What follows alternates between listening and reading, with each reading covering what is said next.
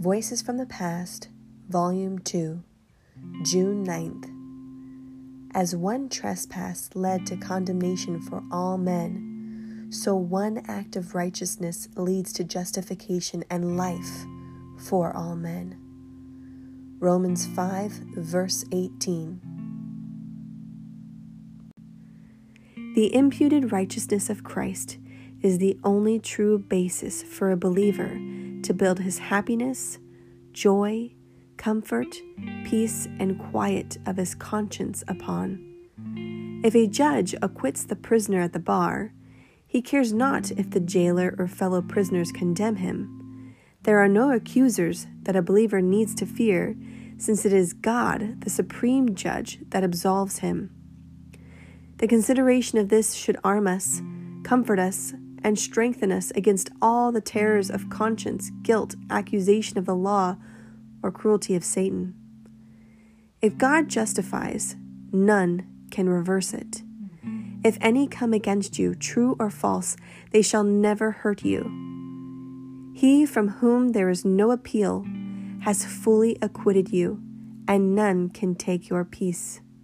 Ah, what a strong cordial to all the people of God, if they would just live in the power of this glorious truth.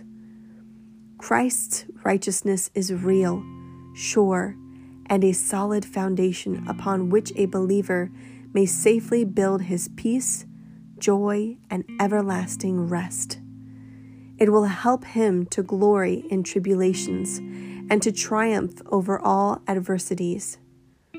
Seek Christ who is crucified, and you do not need to fear anything, for God's justice has already received satisfaction for your sin. The day of judgment is the most dreadful day that ever was in the world to all the ungodly, but the faithful shall lift up their heads.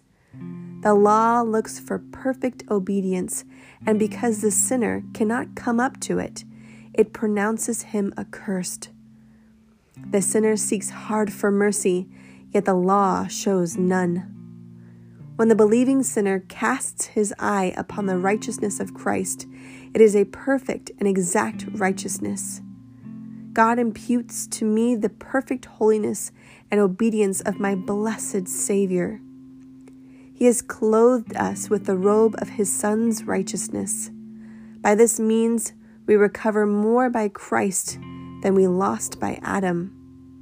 It is far more glorious than that which we lost by the first Adam.